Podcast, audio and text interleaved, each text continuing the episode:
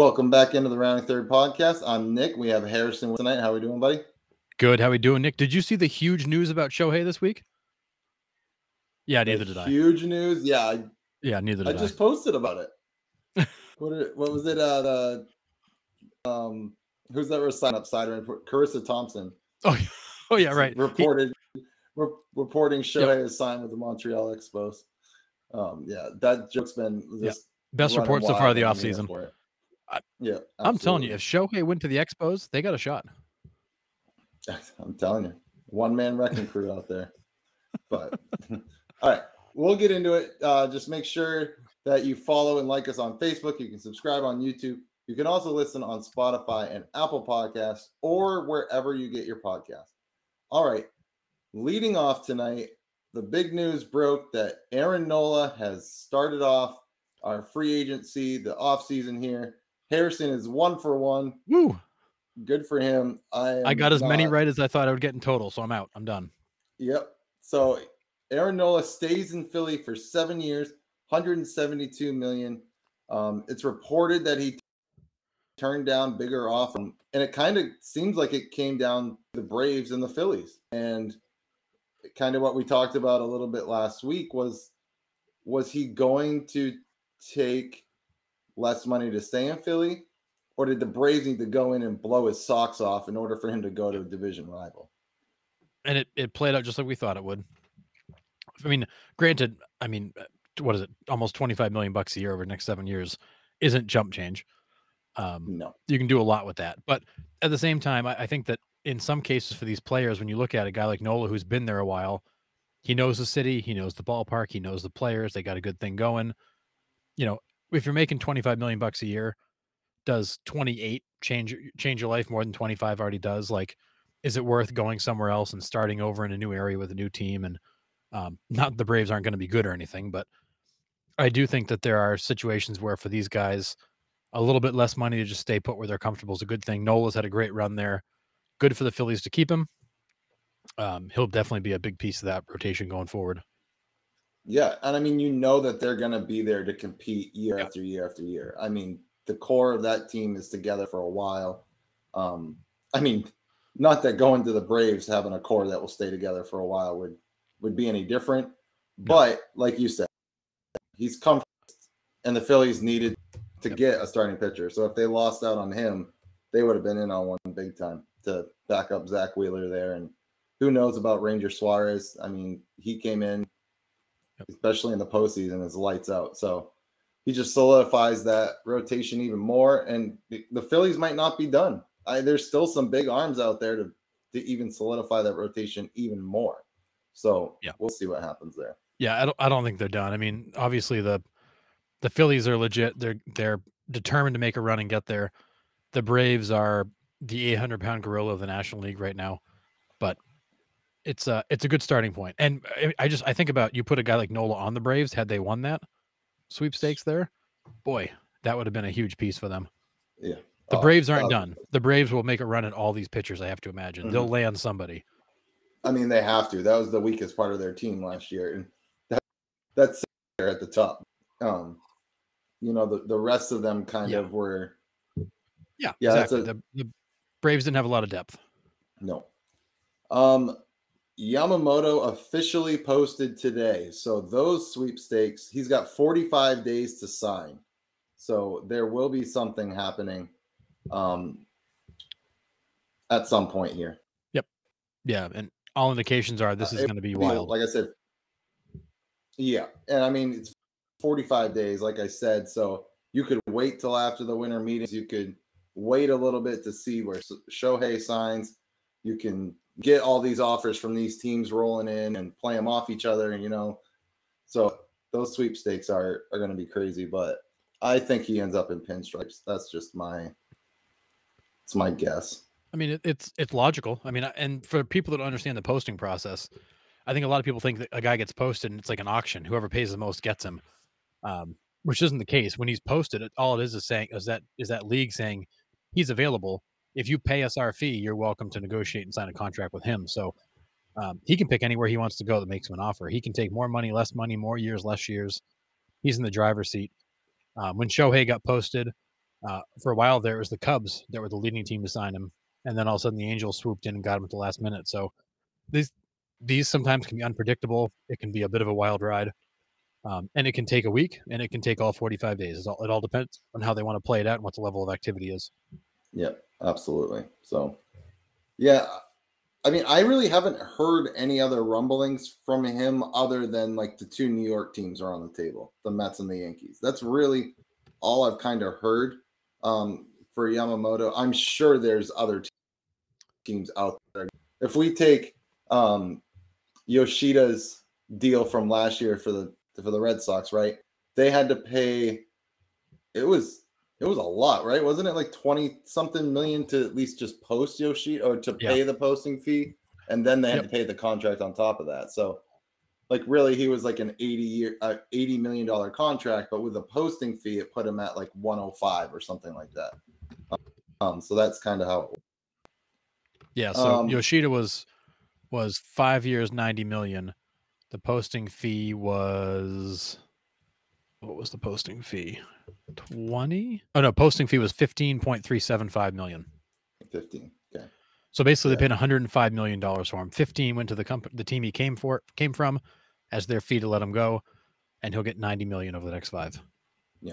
But I've so, for for Yamamoto Yeah, for Yamamoto, I, I agree. It's been all about it's been a lot of the Yankees. The Red Sox after, after about an hour ago there's another article out that the Red Sox are the presumed front runner for Yamamoto. Um, it's been all about the Red Sox and Yankees with Yamamoto. There's been really no other talk of other teams that are viewed to be real contenders for him. I don't know why, but yeah. Well, if the Red Sox get him, he'll be two for two. That was your that was that, your pick. And that will yeah, that'll be a start that we'll never see again. All right. Um, Lance Lynn is going to the Cardinals for one year, 10 million. I mean, doesn't really move the needle much. Lance Lynn gave up the lead league in home runs last year. Um, he's not the pitcher that he was, um, but he's still serviceable, and he'll put just not the dominant pitcher that Lance Lynn once was. So I don't know. Yeah, did you see the uh, see the article which came out, Nick? Lance no. Lynn gave up another home run. Doesn't surprise me. all right. Well, but the the scary part is that Lance Lynn is one of those valuable guys He's a durable, usually a durable innings eater. He gets outs. He just makes a lot of mistakes and gets hurt a lot because he doesn't. He's not. He doesn't have the same stuff yeah. he used to have. But for ten million bucks to put him in the four or five slot in your rotation, kudos to the Cardinals. That's not a bad guy to throw at the back end of your rotation. Nope, and it's. I mean, it's chump change, right? Ten million for one year, so that's fine. Yeah, you. They could spend ten million bucks on far worse than Lance Lynn. Yeah. All right. This one um, is a little interesting to me. So Reynaldo Lopez um, got traded on the at the deadline from the Guardians to the Angels. The Angels ended up letting him go, and then the Guardians. Where did Lopez come from before? That's I'm trying. To, went, that's what I'm trying to remember. Where did he start? He was. I don't even remember. He was all over the place. Maybe he was already on the Angels. I don't know. Anyways, on the Angels, went to the Guardians at the deadline or they picked him up off waivers, some mess like that. Whatever. That's not the story. The story is the Braves sign him for three years and say that they're going to try to convert him into a starter, possibly. So you got a, a guy under contract for three years. You're going to try to get him into the rotation. I don't know if this is more of like a Braves desperation to try to get him into the starting rotation because they don't have anyone. Um, or what. That it was just like a weird signing, and then they came out and was like, "Yeah, he's going." Sit here and pretend like I follow yeah, well, Reynaldo and, Lopez. And the Braves, no, and, and so Reynaldo Lopez went from the White Sox to the Angels to the Guardians. White Sox, that's right. Yeah, White Sox, Angels he he he's been around the uh, American League Central a little bit, but uh, and the Braves came right out and said, you know, that the idea of putting him as a starter does not change our opinion of going after another top end starter with with uh, Sonny Gray appar- apparently their favorite, you know, second option behind Nola. So yeah. I think it's I think Lopez gives you depth. If you want to stretch him out, you can. If you want to leave him in the bullpen, you can. I mean, honestly, like we've said on this this the last few weeks, all these teams should be stockpiling arms. Even if there's even if there's too many butts for the seat, just keep bringing people in, because yeah. of that, You'll get a person or two that gets hurt, person or two doesn't work out, and you're going to need if you if you think you're going to travel with 14, 15 pitchers, whatever the number might be. You know, and these guys are anywhere. These teams are anywhere from like 12 to 15 pitchers. You're going to need like 18 or 19 going into spring training, so you can whittle it down. Yep, thousand percent. Um, so that's it on free agency so far. I'm sure there's been a little bit of, you know, under the radar signings, but none of the big big ones came off except for um, Aaron Nola there. So uh, we'll keep an eye on that as you know news comes on, and it usually starts let people enjoy their holiday a little bit, and then there's a little bit of a buzz between Thanksgiving and Christmas, and then um, especially the winter meetings there coming up. So we will keep our eyes peeled. All right, we'll move on to the awards because we came on Monday and they were starting to release some of the rewards. Um, but we got, we'll start off with the Cy Youngs. We got Gerrit Cole and Blake Snell. Kind of no surprise. Zero surprise. I mean, those, those they were the front runners to win it. They had the best odds. You could maybe make a case in the NL that you know Snell shouldn't should have had more competition, but it was it was his. Although what um, I found fascinating, you you and I talked about a little bit, is that Blake Snell now sets the record for least innings per start of any Cy Young winner, breaking his previous record when he won the, when he won the Cy Young with the Rays. You know, which is the which is the argument that I have against Blake Snell, which is he's a five inning pitcher. He doesn't make it through the second second trip through rota- through the lineup. He's he tends to deplete the bullpen. He walks a lot of guys you know he's got his his ERA and his strikeout numbers are kind of helped by the fact that he is stubborn in his approach and he will not give into a hitter. He will not take the ground ball out. Uh, and he burns up bullpens because of it, which is why teams have a really tough time winning a lot of games behind him because the bullpen comes in the game a lot earlier. Yeah, absolutely. Yeah, I mean, his stuff I, is nasty. Right for five innings. Mm-hmm. Yeah, he's unhittable for five innings, then he's gone. Yep. Um, MVP also, also no debate here. Shohei and Acuna. Um, I just feel so. I'm gonna heartedly that Shohei should have won the MVP this year. But we've had this yes. discussion before that it's hard to give a season award to somebody that doesn't finish the season. like it really is. And yeah. And like I mean, under the same breath, I can't give it to Corey Seager either. He only played 119 games or something like that. So, yeah. So like, like that much more intriguing. He played 162 games. He was at the top of the lineup, all 162. Then we get into the whole semantics of valuable and outstanding. Um, right. Which has been a battle forever, as long as I ever. watch baseball. Right. I and I totally understand that argument, but argument aside, I mean, like it's Shohei Ohtani. There's just yep. no ands ifs about buts about it. And then Ronald Acuna. I mean, the season he had, we've talked about it. He possibly had one of the best offensive stat filling seasons we have ever seen. Period. Yeah, across the board in history. Nothing he um, didn't do. Just no. nothing. Stole, hit for power, doubles, glove, arm, I, I mean, dude was just he's he's it. So yeah, it's it, it's wild. It's and I it's funny because like this is probably the first year in a long time where there was like I felt like there was zero real like excitement around the award because you knew who was getting them. Like it was a no brainer. It was Acuna and it was Ohtani. Period. End of story. Yeah. Like there was no debate. There was no argument. Um, managers of the year, we got Skip Schumaker from the Marlins and Brandon well Hyde from and Brandon Hyde from the Orioles here. Yeah, great choices. Um, so the only I have with this one is Torey Lovullo didn't even make the three. He wasn't even a finalist for manager of the year. No. How how the Diamondbacks were well, were figured to finish fourth in that division because Craig Counsell because Craig Counsell won the Central again. Yeah, my. Bad. I mean, come on, Nick. You you know Craig Counsell is the greatest manager in the history of baseball, and he has to get consideration for yet again not going anywhere in the playoffs. That's on me. That's my, my bad. I just I don't I the yeah the, the Counsell thing I just can't get over. I I don't I don't get the love affair with him. I don't get the the belief that he's this he's this rock star manager. Is he a good manager? Yeah, he's a good manager. But did that team do anything they weren't supposed to do? No, I think they landed exactly what they're predicted to do. And they once again made a quick exit in the playoffs. And it's just Yeah. who they are.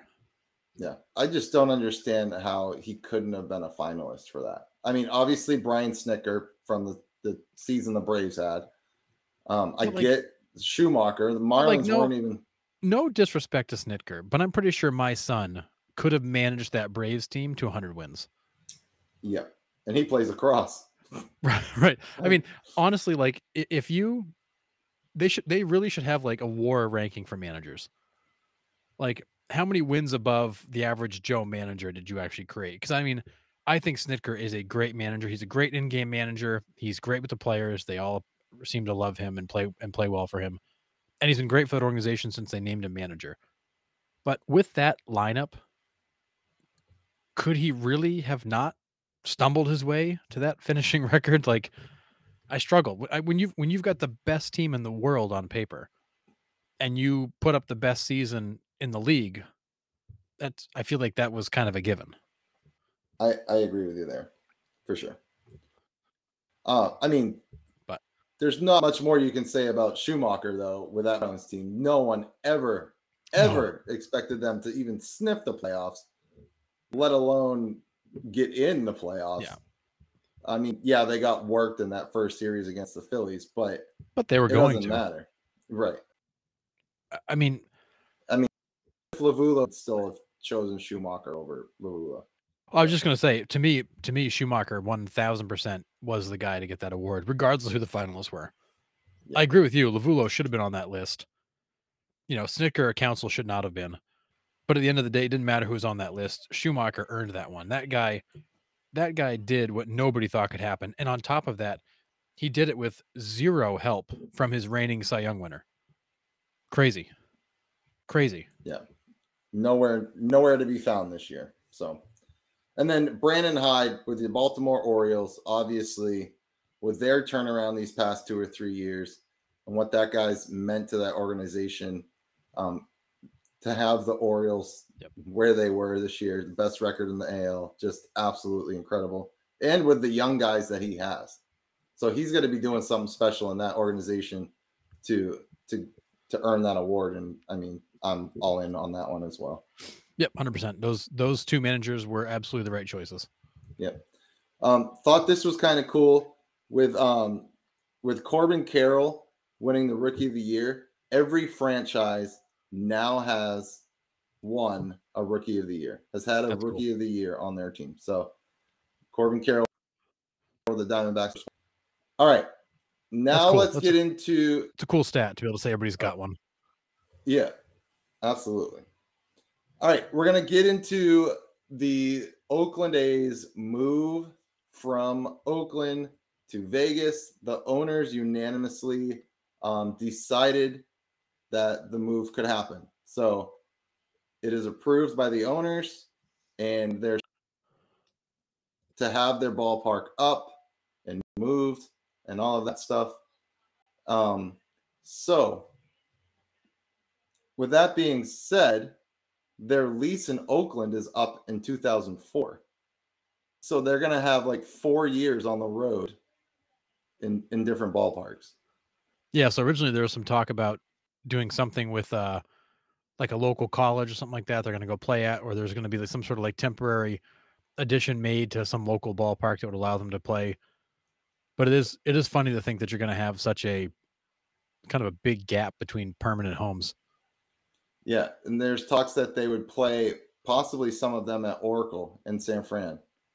So they would split some of their home games with the Giants. Can you imagine like you're you're moving your ball club from one city to the next. You've got no home, so you're floating around playing games at other teams' ballparks. like it just seems Yeah, it weird. seems like it's so backwards. Yeah, Reno Aces there in Nevada. So I think that it sounds like they're going to play probably a bulk of their home games, and it kind of kind of reminds me of um, when the Blue Jays played Yep. in Syracuse for the COVID season. Yep. Um, so that's probably there. We'll get more into the A's because it was kind of our poll question um, for this week. Um, but yeah, just the the owners voted unanimously to let them move. So, which I don't think was any surprise to anybody that they um, basically said, "Yeah, go." Like, I don't think anybody's going to stop that because they realize that's a like a massive problem to make that team stay in Oakland. Yeah, yeah, that whole thing's such a mess. I I think I think it ultimately will be a good move. I'll actually just pull up the poll question now, since we're yep. on this topic. Um, I just simply said, would the move to Vegas ultimately turned the franchise around? And we're split right down the middle with a poll. I mean, it's 50 50. Yeah. So I half of it. us think yes, half of us think no. You're on the yes side, Harrison. Why are you on the yes side? Because I, side. I believe that the owners, his intention all along was to get out of Oakland. Um, other other teams have left the area. The it was clear Oakland was never really going to give him what he wanted. They were never going to kind of do anything more than they were than they were already doing. So I think for him it was like, fine, then I'm going to bring you know you guys own the ballpark. I'm going to make sure it's empty because I don't care. You know, I've got my money. I will. I'm going to do nothing with this team. I'm going to let this thing just like die, die slowly to allow me to move it. And I think I think once you move to Vegas, I think as the owner of this team, once you move to Vegas, MLB gives you a new lease on life. You need to put up or shut up. So they've defended the owner, saying that he's in a bad situation. When they move him to Vegas, that excuse goes away. Now he need now he needs to win. So I think I think we're going to learn real quick. Was he playing a game to get out of Oakland, or does he truly not care? Because all indications are he cares. Like he wants to win. He wants to have a contender. He just didn't want to do it in Oakland. We'll see. Yeah. But I, I believe when you go to when you go to Vegas, you have to put up because you cannot go to Vegas with a new franchise and continue to suck. Yeah, I, I'm with you on that aspect but I don't think the franchise turns around. As long as he is in the owner seat, I, I don't believe the Oakland A's of his attitude there. Like if he doesn't like something, he's going to go to that extreme to tank the franchise. Yep. So like the you know the league's one decision away from this guy being like, I'm done. Like I'm just going to tank this team, or like something that he doesn't like that Vegas wants him to do, and he's like, no, and then he's like, "Well, I'll show you, and I'll just tank the franchise again." Like, yeah, it's fair. Like, that's that's why I don't think the direction changes much. Um, I hope I hope the Athletics become competitive again. I mean, it's a 500 ball club. Please, I mean, it's painful. Um, yeah, and they well, will get attendance. People will go to Vegas. They will go to baseball games. Like that's that's not the issue. Well, because the, the beauty the beauty with Vegas is almost nobody's from Vegas. Like they're all from somewhere else. So the the Oakland Athletics are going to draw like the Tampa Bay Rays draw. People are going to come to the games to see their hometown team when they travel through. So I, I think I think one of two things happens here when they move to Vegas. One, because the owner is going to own the majority of that ballpark, the value of that organization goes way up. So it might be a good chance for him to sell it, make some money, and disappear. Or two, the team is going to get better because he's going to be in a better market with better support to make more money and therefore can put a better product on the field. So I, don't, it would make zero sense for him to continue to stink in a place where he's got more skin in the game. But it, it would make sense for him to sell it and take the higher value and let somebody else run it if he really wasn't right. serious. So yeah. I think it goes one of two ways. He either he turns it around and start, start spending money again and builds a contender, or he unloads this thing because he's created more value and he's put it in a better market so he can he can walk away. Because in Oakland, yeah. in Oakland, you don't you don't own the ballpark, you don't own the media, right. you own none of it. You own the ball club, which without a lease is worth nothing. Right. So, and that's a tough spot to be in as an owner. Yep, absolutely. So, yeah, split right down the middle about you know does the move change the direction of the franchise? Yes and no. Um, so really interesting there. So, I and know. I think that, and I think that it being split 50 50 makes sense. I don't think this owner's proven to anybody that he should get any sort of benefit of the doubt. Just shouldn't. All right. So we're gonna do our trivia here. If you are watching and you want to try to answer, you are more than welcome to. Um, we have, and they're just kind of random. There's no theme this week, so good luck to y'all. Okay. oh boy. What 300 game winner accumulated the exact same amount of wins as he did base hit? Hold on. He won. He had as many hits as wins. Yep. And he had it's a 300 game winner. So he had the same amount of hits Wow. As he did wins. Nope, you're on the right team, but an older pitcher. Oh crap. All right. Um, Feller. Lefty. He's still there, like their number one wins for the Braves. Oh, um, Spahn. Yes, Warren Spahn. 363 wins, 363 hits. That's a cool stat. Yeah, it was really cool. I was like, dang. All right.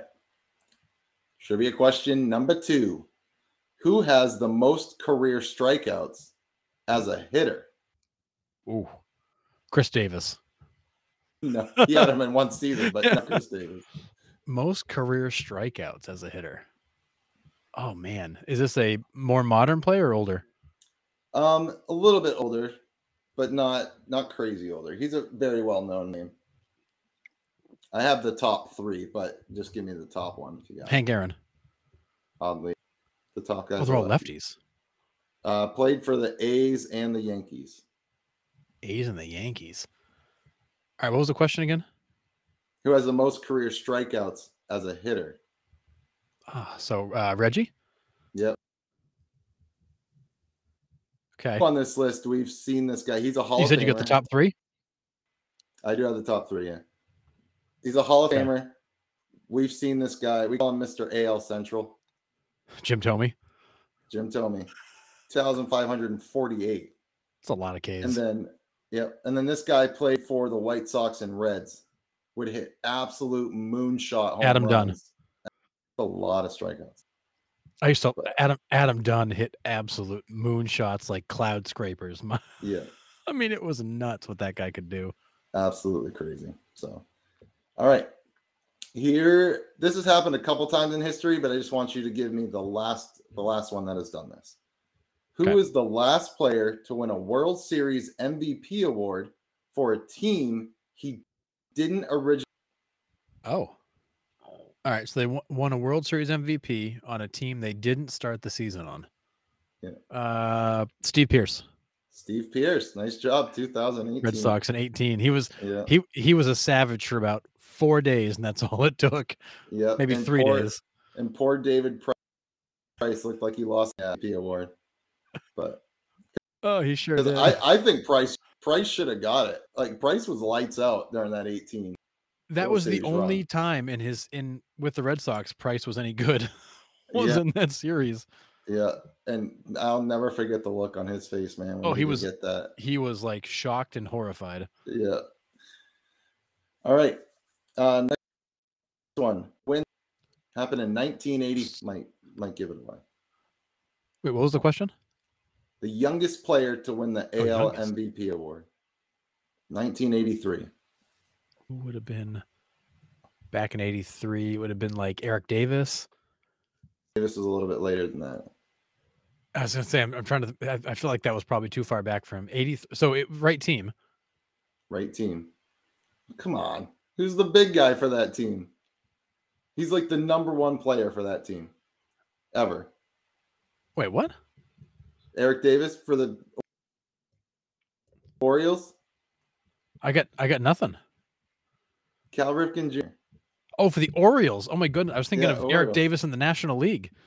No, I said AL. Oh, AL. Um, Um, I was thinking National League. well, I was like, fail. what are you talking about? No, AL. Um, okay, I, my mind was in the National League. It's all good. Cal Ripken Jr. 1983 was 22 when he won the MVP. That's crazy. That's crazy, young. Absolutely. Last one I have. With the Rangers winning the World Series this year, there's a new team that has the longest World Series drought. World Championship drought. Who is it? Ooh. Longest world champ- championship drought. So 63 years was the longest. So now we got to go back to a team wasn't won since like the 50s. This team has been somewhat competitive the last couple years. They snuck into the playoffs last year, made a run. Cleveland? Um, yeah, Cleveland. I, I, I thought of them. I'm like, ah, I feel like they were. I feel like it was more recent than that. But yeah, yeah. I mean, they should have. They had Oh, the yeah. teams to get there, and they they just can't win the championship. So, 1948 was their last one. oh, it's been a while. Yeah. And you're right. In the late 90s, they they should have won at least one, It's crazy. at least one. Yeah. All right. So we did the rounding third. We kind of merged that in with the A stuff. So we're gonna just head home here um, and wrap up some other news. So kind of free agent, kind of not. Brandon Wood, not Brewers. Um, he shoulder surgery. So I don't think we'll see any action on Brandon Woodruff here. Um, but the Brewers were like, thanks. Like, we're just not gonna we're not gonna have you on the roster. So he is a free agent. Um, and we'll see if he comes back and in at all in 2024. Yeah. So what what is his injury? Because I, I I remember him going down, but I don't remember. I didn't think he Um, was this missing they- the whole year. He's going for surgery, so I don't know exactly like what the injury was, but it had to be semi significant if he needed surgery to repair it. So, um, would you, as as a team, as the Red Sox, need starting pitching badly? Would you take a flyer on him, kind of like James Paxton? I was gonna say I would do exactly the same Paxton deal. I'll sign you for a. I'll give you a two year deal at low annual values, knowing that I'm going to pay you for the first year for nothing. Um, and uh, and and find a way to secure you and put you into our program to make sure that you, you know, when you come back, you're ready to go. But he's he is a really talented guy, um, Mhm. and I'm I'm looking at it. I don't see like any clear diagnosis of his shoulder, but it sounds like he's got a couple of different shoulder issues going on. Um, that are going to require some surgery. So it sounds like it's a lot of shoulder cleanup. But I would definitely take a flyer on him and do like a two year deal, you know, lower lower annual values because you're going to pay him for one year or nothing, and then have him ready to go. Yeah.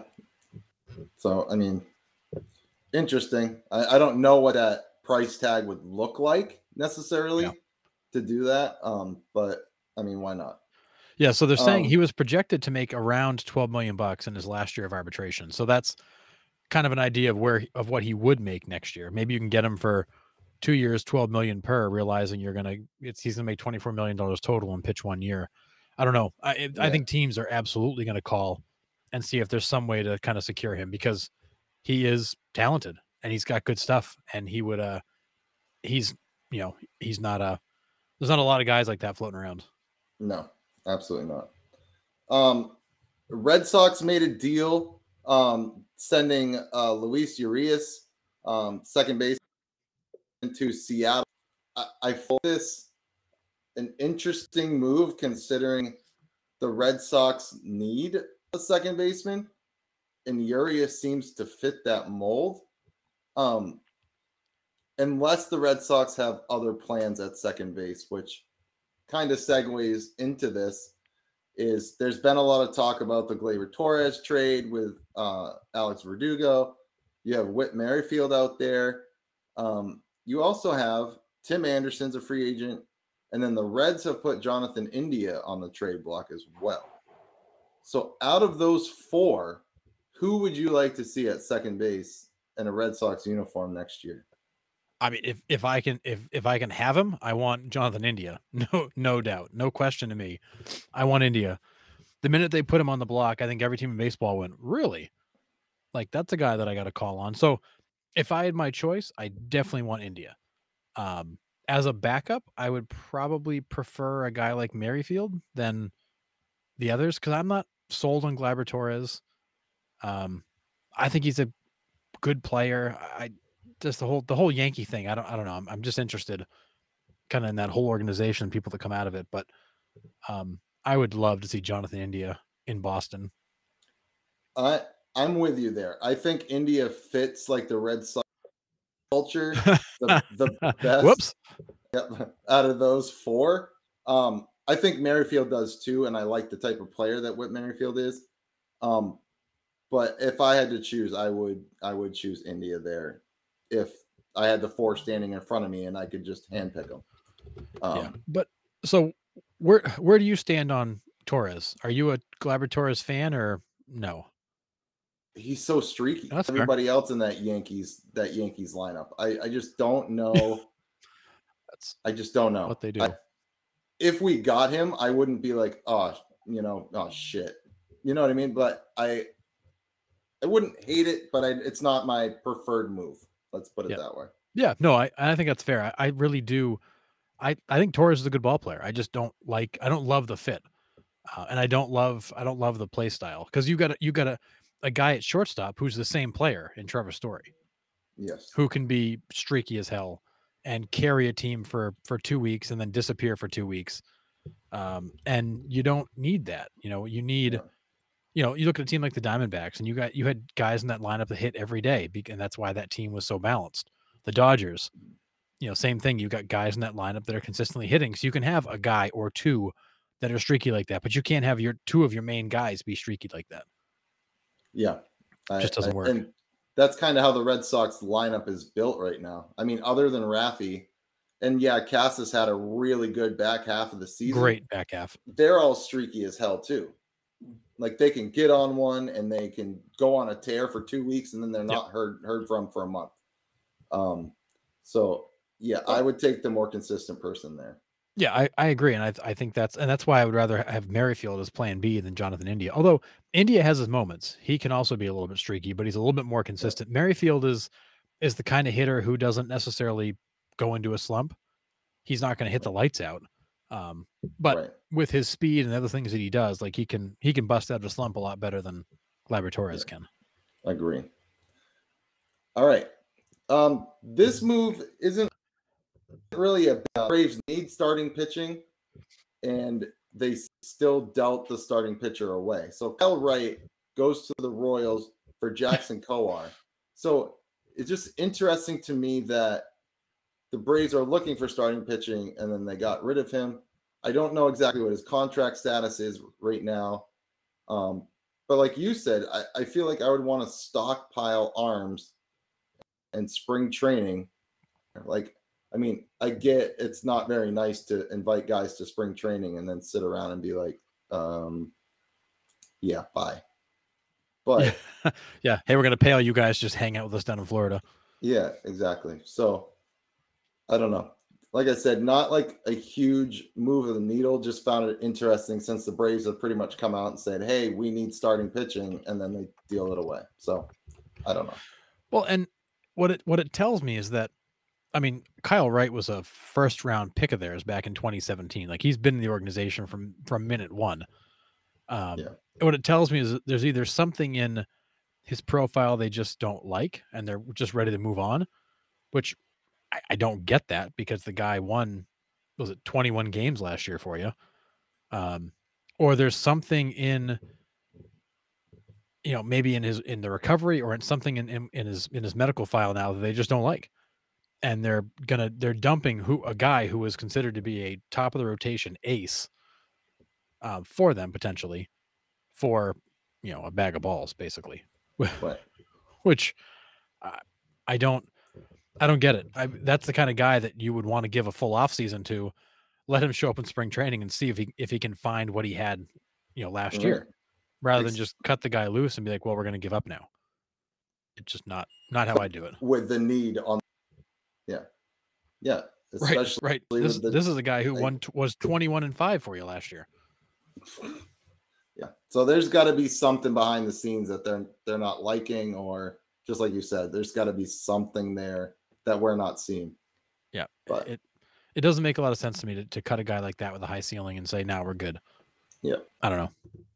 All right, dollars to um. I mean, it's a great move. I mean, the guy was consistent for them. Talk about speed. He's one of the fastest guys in the league. Yeah, plays a good shortstop. Uh, great guy. So great, great move. Yeah, that that's a no brainer. He's he's the he's a super utility guy. He can play everywhere. He can play every day for you. Um, you know, we saw him live. The guy can absolutely patrol the infield. Yeah, yeah, absolutely. Um, and then the last thing I have is we're gonna get right into it here. The Hall of Fame ballot is Oh out. no. It's one of our favorite discussions ever. Oh. Um, we ha- there is a big list. Um, I will just read the new candidates, so the ones that are eligible for this year. Um, here we go. We have Jose Bautista, Adrian Beltre, Bartolo Colon, Adrian Gonzalez, Matt Holliday, Victor Martinez, Joe Mauer, Chase Utley, and David Wright are your new candidates that are eligible this year. Do you see anybody on that new candidate list that could possibly get in this year? Yes, I, I see two guys who can probably get in. Um, I think Beltre Yep. and I think Joe Mauer. You think Joe Mauer? I think I think Joe Mauer, given what he did at a position that was not known for offense, will give him a shot. Now, I, I don't think he's a. I wouldn't First say Joe ballot? Mauer is a slam dunk, like definitely going to get in, but I could see a case being made for him. I mean, the other the other guys that really should deserve consideration are are are on the ballot carrying over from prior years, and that's you know Right, Andrew was gonna get into Jones. Andruw Jones, A Rod Manny, who aren't going to get on ever because of the whole PED thing. So yeah, um, I, I think that's you know we're we're so just deaf ears there, but um, and then I think a guy on the fringe still is Todd Helton. Other otherwise, I don't see anybody on that list that's legitimately got a shot. Yeah. I, my the guys that I would like to see get in is Todd Helton, Andruw Jones, Adrian Beltre. Those are those are my three that I think have to get in out of this list. Yeah, I, I think that I yeah I I would say for me it's it's Beltre, Andruw Jones, and I would probably take Mauer over Helton, but I think both of them probably deserve serious consideration. And for Mauer, I think it was not only you know stellar catcher, an offensive force, but it's also what he did for baseball in the time he was there. Like he Yeah. was he was very much an ambassador of the game. He was, you know, Mr. Minnesota. He he brought that organization back from you know kind of falling out of relevancy. And uh, he did a lot of good stuff for the game. Now does that does that transfer to the stat sheet? No. Um, but he did a lot. And for for a while there for probably four or five years he was the face of baseball. Yeah, that's fair. I, I mean, three-time Gold Gloves, won an MVP, three times batting title, five Silver Sluggers, six-time All Star. I mean, yeah, I mean, and a catcher like that's not normal a the catcher catcher. position right. There's no doubt he was the best catcher of that generation, right there. for sure he just didn't he retired too early and that's the only thing that's going to hold him back is that he just doesn't have enough longevity just doesn't Yeah, what did he got? 13-year career. Yeah he played um 2004 to 2018. Yeah, I mean, he only played in he played in eighteen hundred and fifty eight games. Yeah. Yeah, it just it, for him it's going to be longevity that hurts. When you look at when you look at what he did while he was while he was on the field, he was clearly one of the best players in baseball, absolutely the best catcher in baseball. But he retired early, and that's going to Yeah. hurt him. I mean, three three batting titles in four years, three batting titles in four years Out of the catching position, like out of the said. catching Yeah. position. But even that, put the catching position aside, three batting titles in four years. Like is ridiculous. it's crazy. That just doesn't happen. There's a lot to be said for what he did. Um, but I think what's going to hurt him is the fact that he just didn't play long enough. Yeah, I agree.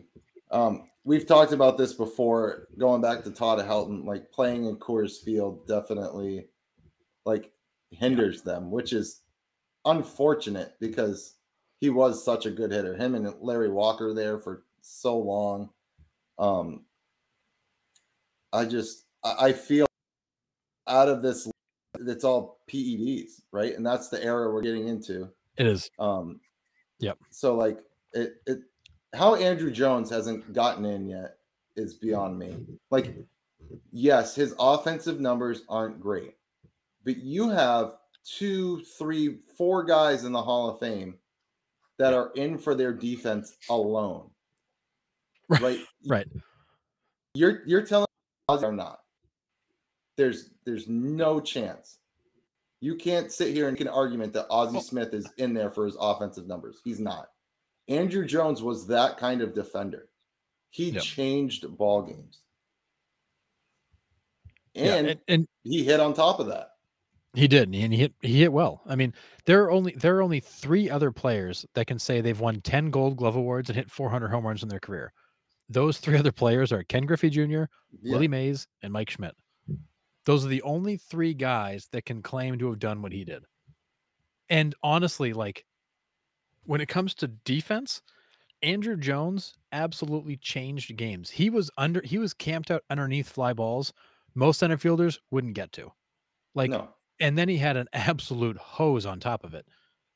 I, I just to me, Andruw Jones has to get in, and he's getting closer. Like he's he was at what fifty eight or fifty nine percent last year. You know, I think that Andruw Jones and Todd Helton are both close enough where they're going to kind of they should get over the hump in the next year or two. I think Adrian Beltre is a slam dunk. Um, Yep. That one to me is a no brainer.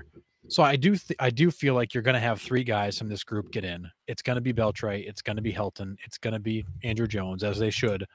And then I'd love to see Joe Mauer get some consideration and potentially get over the hump. I don't know that he will, but other than that, there's nobody else in this list. I go, oh yeah, he's got to be on. He's got to make it. Like, I mean, No. I've I've heard people make an, a case for Carlos Beltran. I I can't do it. Yeah, the thing with Beltran now, unfortunately, that's gonna haunt him Yep. is the whole scandal. Um, but I I'm with you. I believe that Joe Mauer should be in the Hall of Fame. He's not gonna be a first year. No. Is what. But Beltre, I think, think's Yep. first ballot. He's what he's three hits. Yep, three thousand hits, four hundred and eighty home runs. Yeah.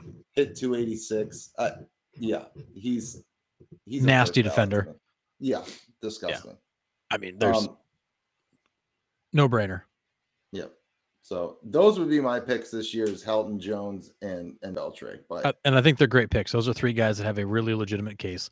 I'd love to see Mauer be on that list too. I totally understand if he's not, but I do think you finally have a ballot where you're going to get a few guys in. Yep. And you, you Um, could totally make a case for Carlos Beltran. The guy had could. 2,700 plus hits, you know, over 400 home runs. There's only five players in MLB history with 400 home runs and 300 steals Bonds, A Rod, Willie Mays, Andre Dawson. I mean, he's in pretty select company. He was a very, very good player in his in his day. He played Yes. 2,500 plus games. Yep. Like he is probably Hall of Fame worthy. Uh, but I, I, I agree with you. I think the scandal is going to follow him for a little while. yeah, he's gonna be blackballed just like all these other guys. So Yep. And Chase Utley's in the same-. Yeah, and Chase Utley's in the same boat as Joe Mauer. He only played 1,900 games. Like he's just not going to have a big enough resume. Yeah. What are your thoughts on Torii Hunter? Um, he was it at his peak. He was probably the best defensive outfielder in the game, and one of the probably 10 best offensive outfielders in the game. Um, but I feel like his numbers are just good enough that he's going to stick around, but not good enough that he's going to like break through. Yeah, I agree with you. I mean, I- I, I would have no problem if he get if if you put Torii Hunt in the Hall of Fame, I'm not going to be mad about it. If you put Adrian Gonzalez in the Hall of Fame, I'm going to be mad about it. yeah, Like that's how I feel. And like Yeah. Jose Bautista, love him. He was great for like three seasons, and otherwise he was irrelevant. yep, same. And Um, and, then, and then can I just say, how how does Brandon Phillips and James Shields and God love him Victor Martinez even get on the Hall of Fame ballot? Like, what does it take to qualify? You just have to like play a few games. Yeah, I guess. I, I don't really know what the the qualifications are to get on the ballot, but I don't get it. Like some of these people I'm looking at going, what are you doing on the ballot? Like yeah, and like He- David David Wright. David Wright was a sure bet Hall of Famer until his career basically came to a complete stop because of that back injury. yep.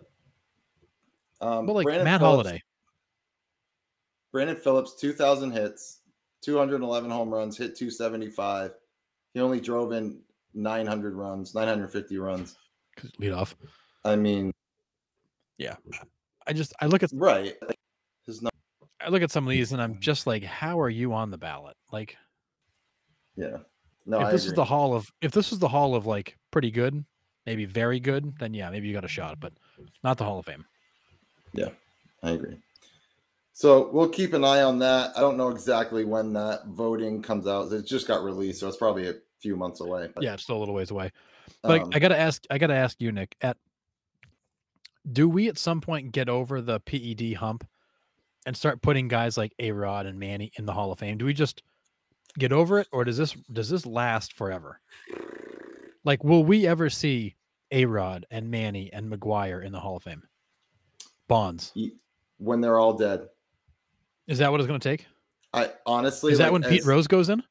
I, honestly, I I don't think Pete Rose ever will. Un, unfortunately, after after listening to like some other people that have been like involved in baseball, like he's like like we're we're done with him, like completely done.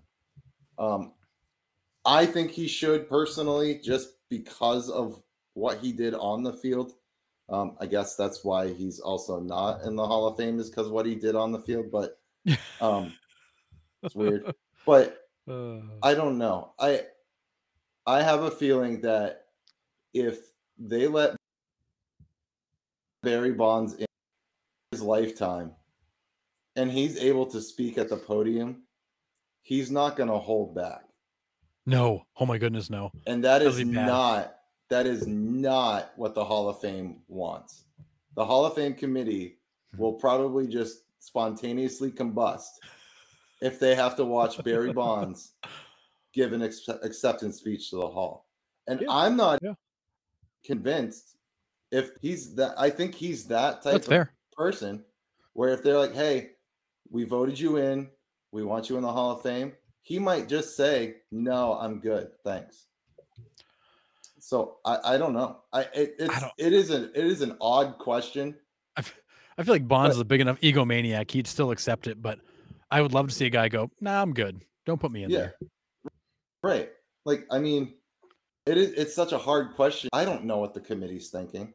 I would love to spend one afternoon in there sitting with the committee and seeing just not even putting oh my, my, two cents in, just listening to what they say. I would love to be a fly on the wall when they sit there and debate these. That would be amazing. I just I don't I don't know. I think he's gonna be like, you know, like the guys that we see that we've never heard of. Um, yep. you know, like Steamboat Willie Williams from 1864. Yeah, the Veterans Committee or whatever comes and pulls yeah.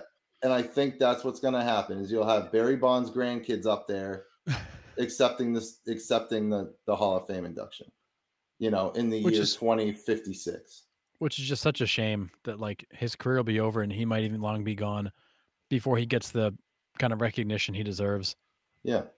Uh, and I've said it before, I'll say it again. If Bud Selig is in the Hall of Fame as we speak, all those PED guys should be in. No yeah. question in my mind. If it Bud Selig dumbest... No, go ahead. it is the dumbest thing that you put the commissioner for that era of baseball in the Hall of Fame mm. and you're not allowing any of the players in. It's the dumbest thing I've ever heard of. I will die on that hill. It is it is the most asinine thing I've ever heard of. Yeah. It's so, like it's like it's like the Roman Empire like going under. They've lost everything and you'd be like, "You know what? Julius Caesar, you're the best dictator of all time." Like, no. Like that's not how it works. You go down with the ship, dude. That's how it works. Yeah. Yeah, you you can't preside over this black eye period of baseball and then be be recognized and honored for it when everybody that was involved in it other than you is getting smeared by it. Uh, it is absolutely mind-numbingly stupid that he is in the Hall of Fame and none of those players in that era are. Yeah. There's no need for it to be completely honest.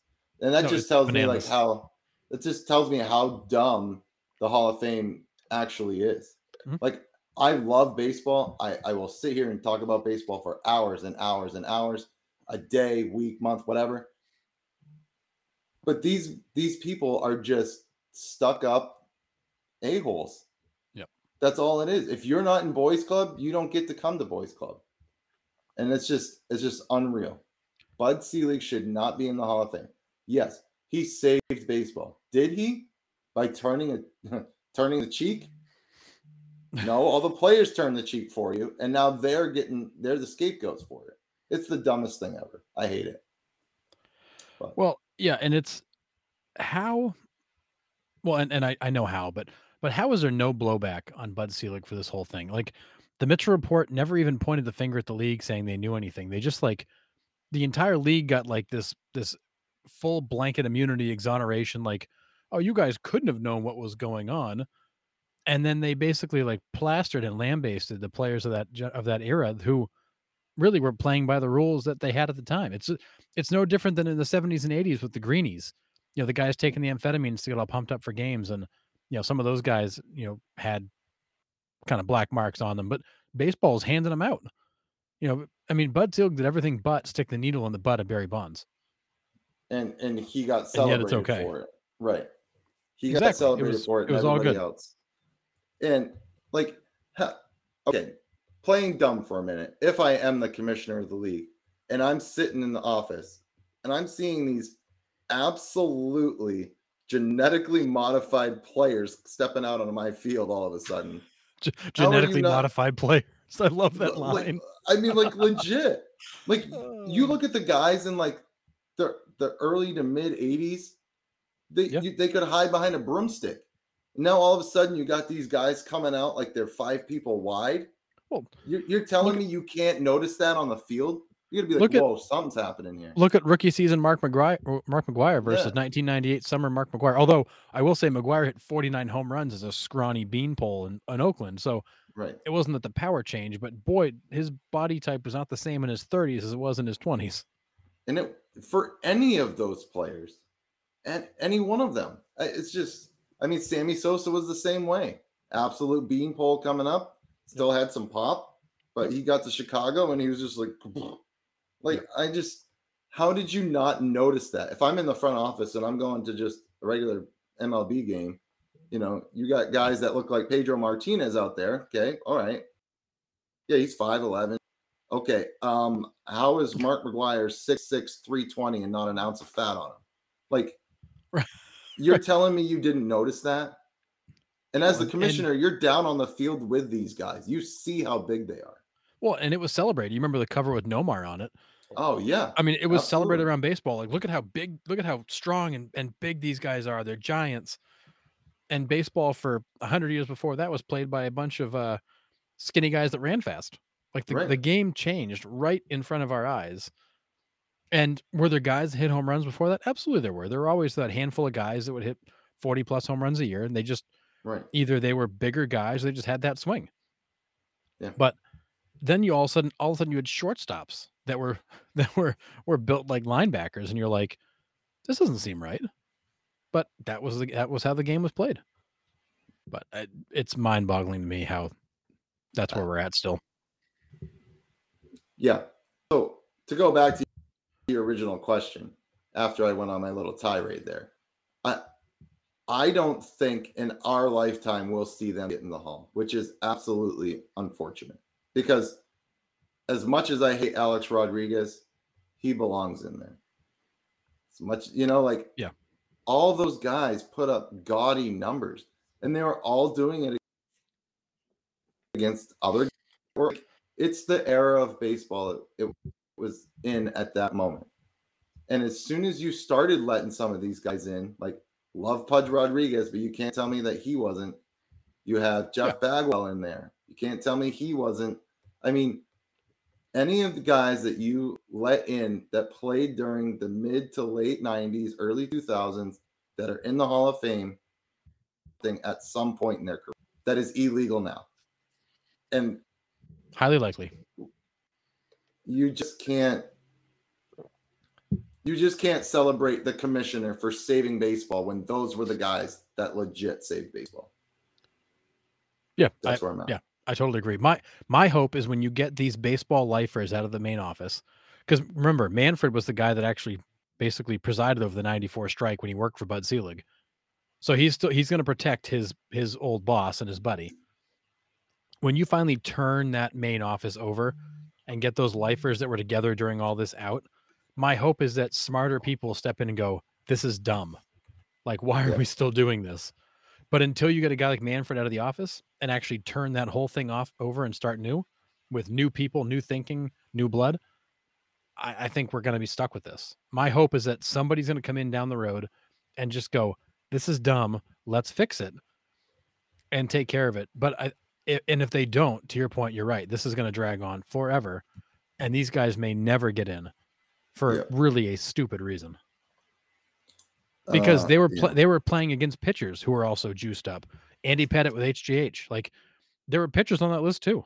Bartolo Colon with all that body fat. I mean, he was just like dealing because he had all that momentum behind him.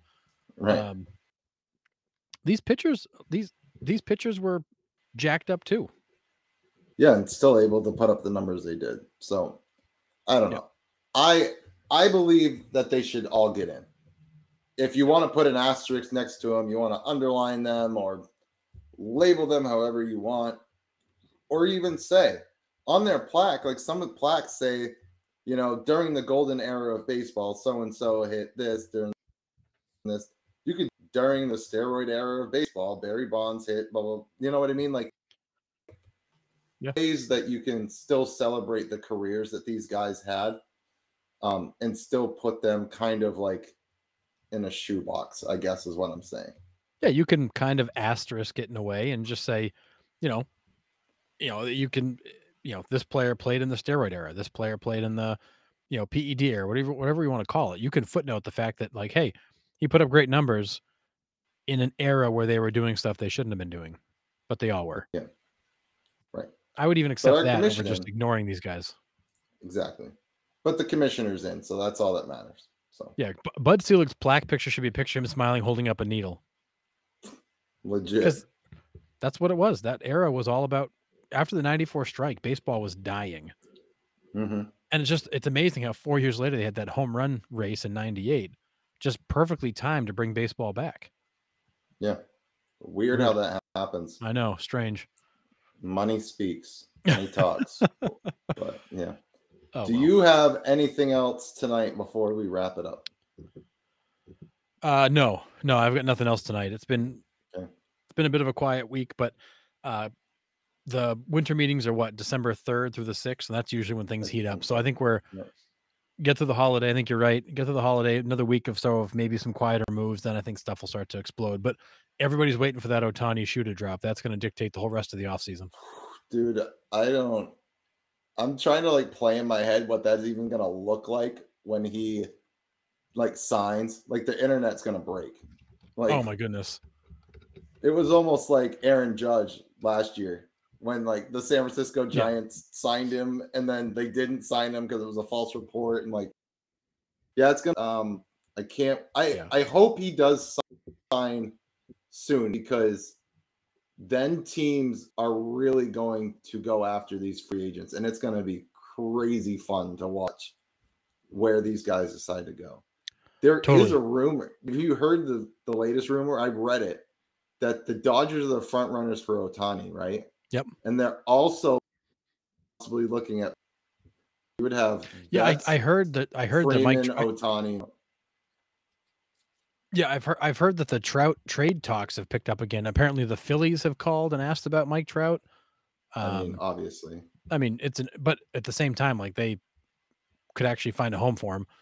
Um, but I, I've heard like the the idea of Trout being traded is back up on the table, which that. But yeah, you're right. Could you imagine putting move just moving Ohtani and Trout up the highway to the Dodgers? No. I mean, it works so well in Anaheim. Maybe it won't.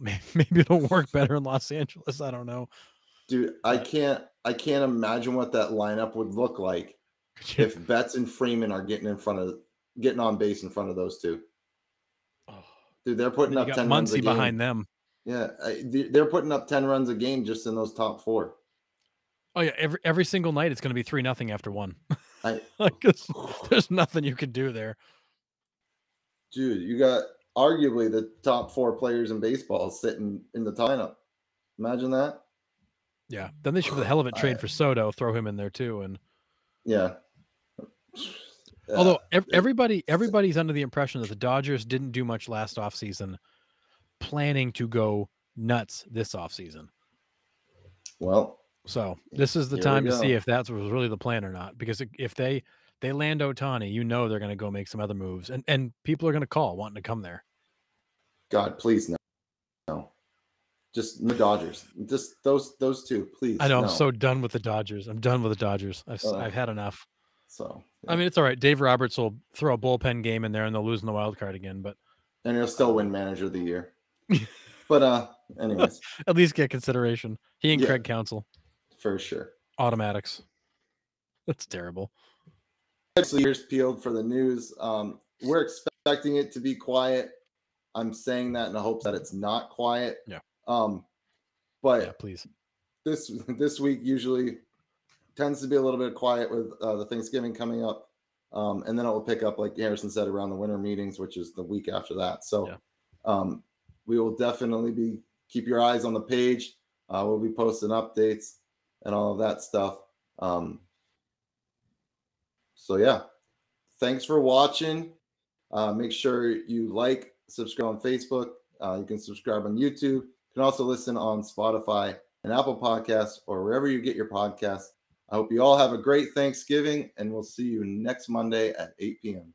Yeah. Have a great turkey day. See ya. Gobble, gobble.